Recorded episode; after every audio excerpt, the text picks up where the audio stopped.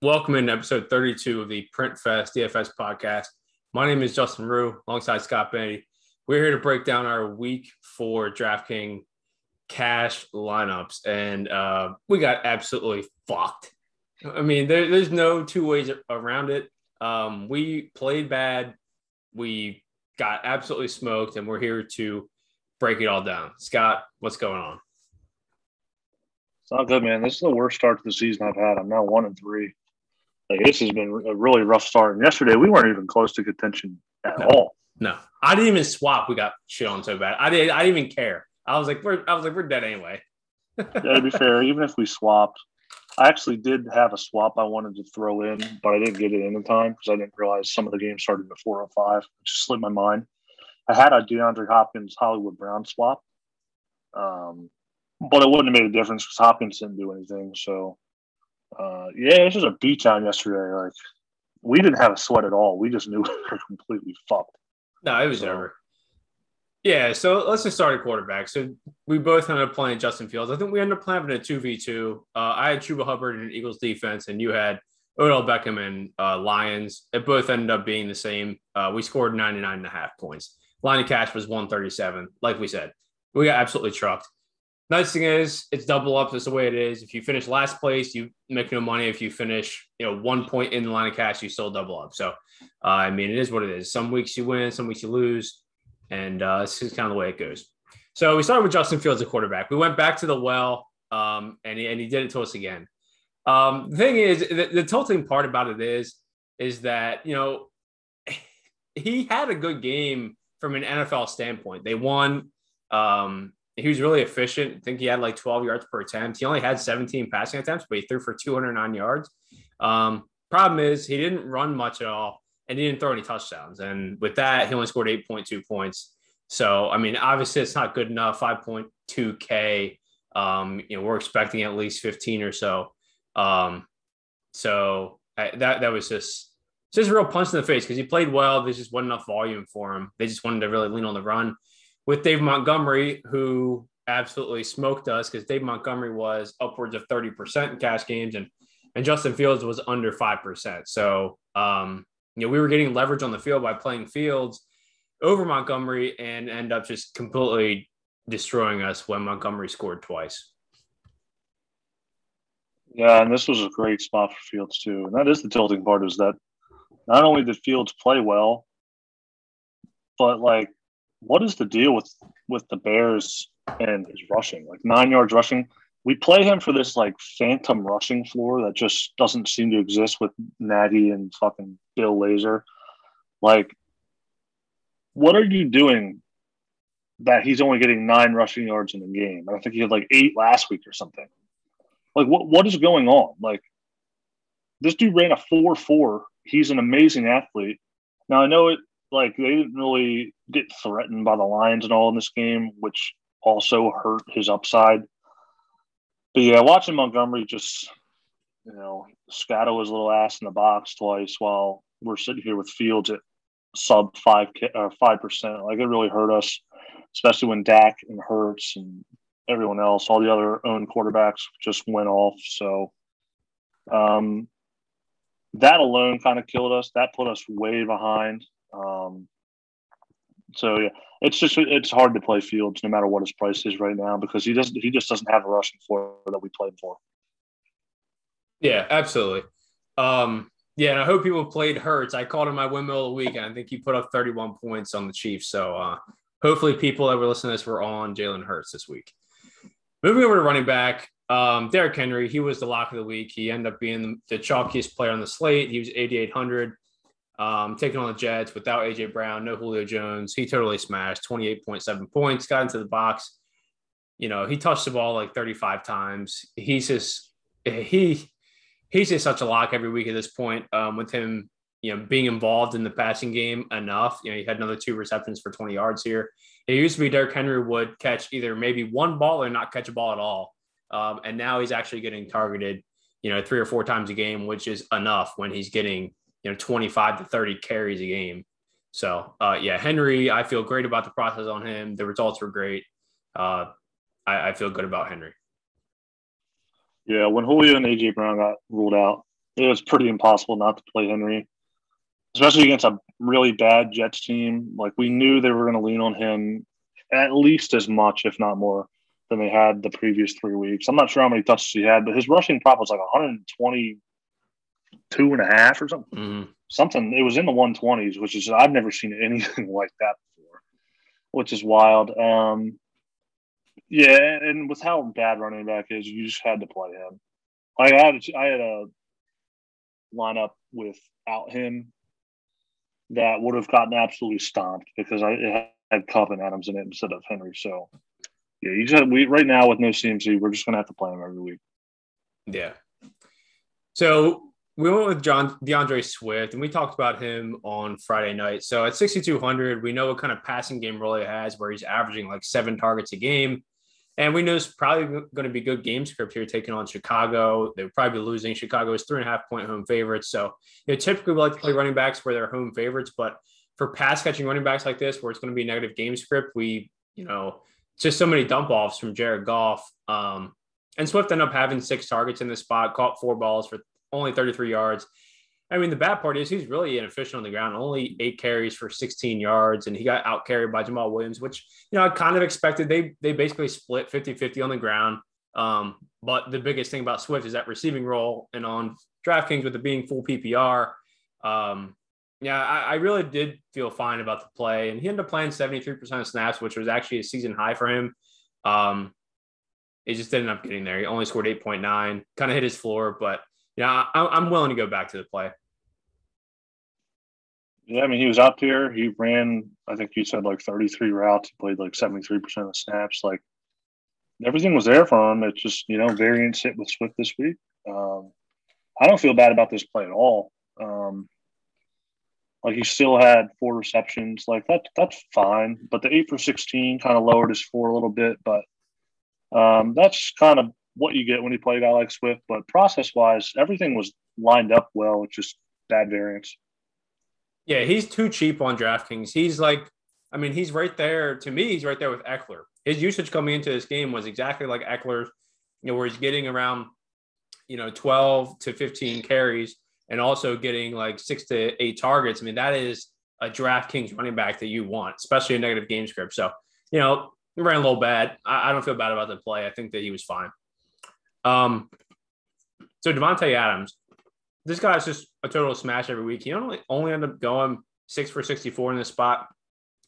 Uh, I believe he was the highest owned wide receiver on the slate with 37.9% owned. Only scored 12.4 points. I mean, I, am not really sure what to say on this one. What are your thoughts on this on this play? Uh, I, honestly, I don't know. Like, he still had 11 targets. He only had 83 air yards. He still had um, you know, 31% target share. Um, it just, you know, the connection wasn't there with Rodgers like it is usually. Like if you think you're going to get 11 targets from Adams in a game where they scored 27 points, you think that he would have done a little bit more. I mean, he didn't get in the box. You know, he didn't approach the bonus. Six for 64 really is, you know, it's pretty close to his stone for with the role that he's been seeing. But again, it's just bad variance, like 11 targets. That's completely fine. We're never going to expect 18 every week like he, like he saw last week. So I don't know. Playing him obviously hurt, but you know he was fairly high owned. You know, Kupp didn't do anything. Diggs wasn't owning cash. So all the all the high priced receivers, they kind of just did nothing except for DJ Moore, who we'll touch on a little bit. But again, I think it was just one of those days. Yeah, so there's other two wide receiver spots. Uh, went with Amari Cooper and Robert Woods. So you know, Robert Woods, he basically did nothing until the fourth quarter, uh, and then started getting targets, ended up getting into the box. I mean, so he kind of sucked out there, uh, scoring 14.8 by getting the box late. He was 5.3K, so I mean, I guess he was fine. Um, but I mean, he absolutely did nothing. And really, this is Cooper Kupp's offense. Uh, Cooper Kupp ended up having another 13 targets. This is his offense. I, I think that, you know, we talked about on Friday that it's, you know, we kind of expect Cooper Kupp to come back to earth a little bit and Robert Woods to kind of close the gap a little bit here between the target share. But I, after this game, this is four weeks of data we have now that's showing that Cooper Kupp is the clear alpha in this offense. He has over 30% target share in every single week. Um, so Cooper Kupp is the clear alpha. Robert Woods is um, not as big a part of this offense as we originally thought, and there's probably a reason that he's 5,300. So um, eh, he's still to being fine as a play at that price, but um, his ceiling is basically gone at this point. Yeah, I agree. I'm going to take a wait and see approach with with uh, Robert Woods moving forward. You know, he was out there for the exact same snap shares Kupp. You know, he's out there for 95 percent of the snaps, but target wise, like Kupp again dominating with 13. Woods only had six. Um, Van Jefferson and Higbee also had six. So it's just cool. It's a clear connection between Stafford and Kupp, and then everyone else is kind of getting sprinkled in. So yeah, it's going to be wait and see from here on out. This was a great spot for him at 5.3K. We've never seen Bob Trees this this cheap, but I just can't do it anymore with him. Yeah. And then with Amari Cooper, I thought he was extremely underpriced. I'm really surprised he was only 18% home. At 6K at home, in the dome, we know his home road splits. Like, I mean, he only up having three receptions for 69 yards. He did get into the box on that 35 yard uh, touchdown. Kind of surprised he only had three receptions here. Um, but end up scoring 15.9. I mean, didn't end up getting there three X his salary, but 15.9 isn't terrible for a guy that was 6K. Not exactly what I expected, but I, I honestly I, I, would play him again at 6K. That's just it's pretty cheap.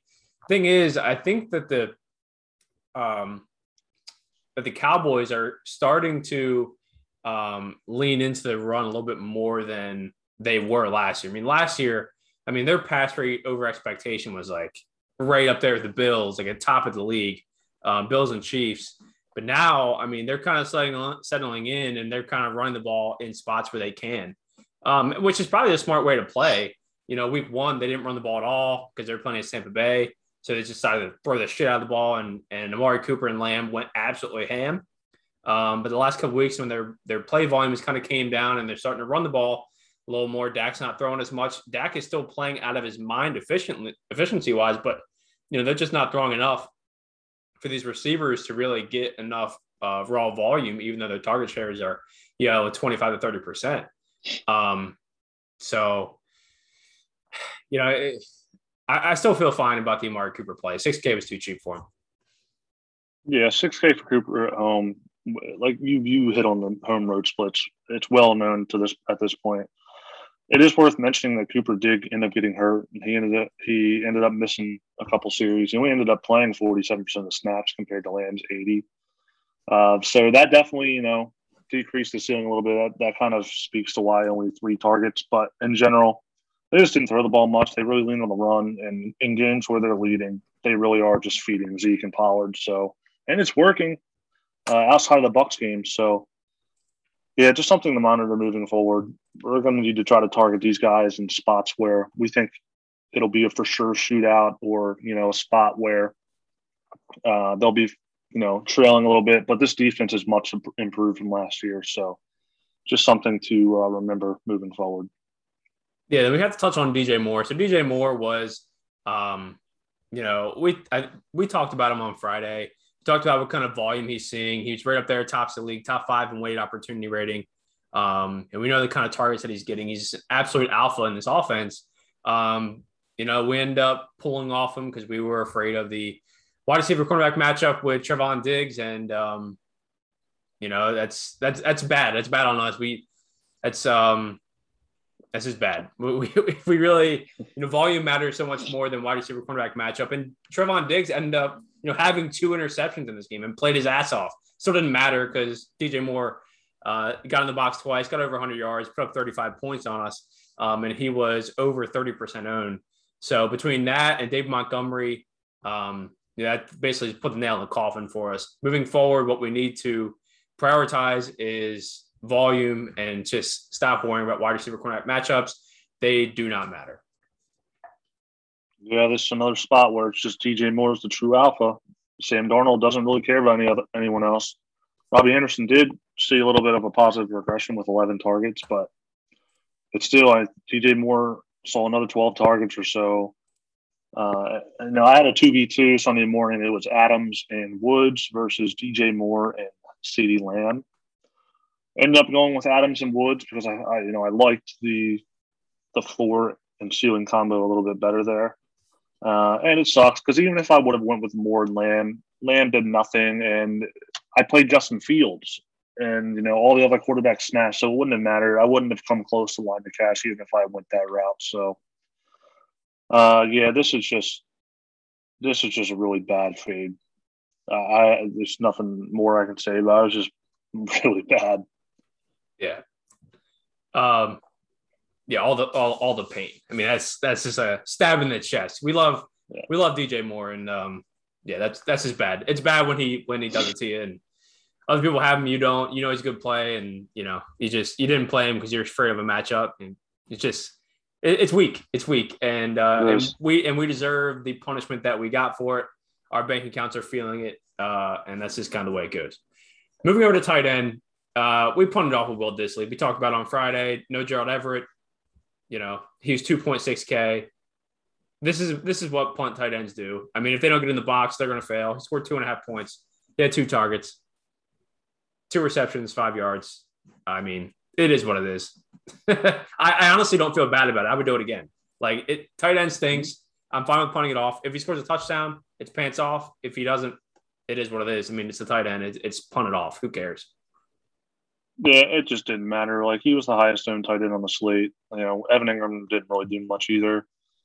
Um, outside of those two, there wasn't really anyone that got played. Like Ingram ended up with seven point four points. Um, but it's fine. Like you know what you're getting with these low price tight ends. You know, outside of Dawson Knox, like I don't really know that any tight end, you know, went off. So uh, Fant had a nice game, but you know Schultz had a nice game, but you know they weren't really owned. Um, it's just who scores a touchdown who doesn't.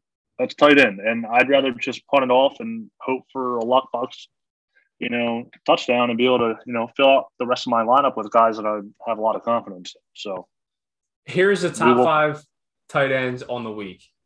Uh, outside of the Thursday night game, CJ Uzomah was number one with 26 DraftKings points, but Dawson Knox scored 20.7. Mo Alie-Cox scored 19. Dalton Schultz scored 17.8. Maxx Williams scored 17.6. Mike Gesicki scored 16.7. Travis Kelce wasn't even in the top 15 tight ends this week. So, uh, you know, I mean, that, that is just tight end. Like Kelce scored 6.3 points. If people played him, they were just totally screwed.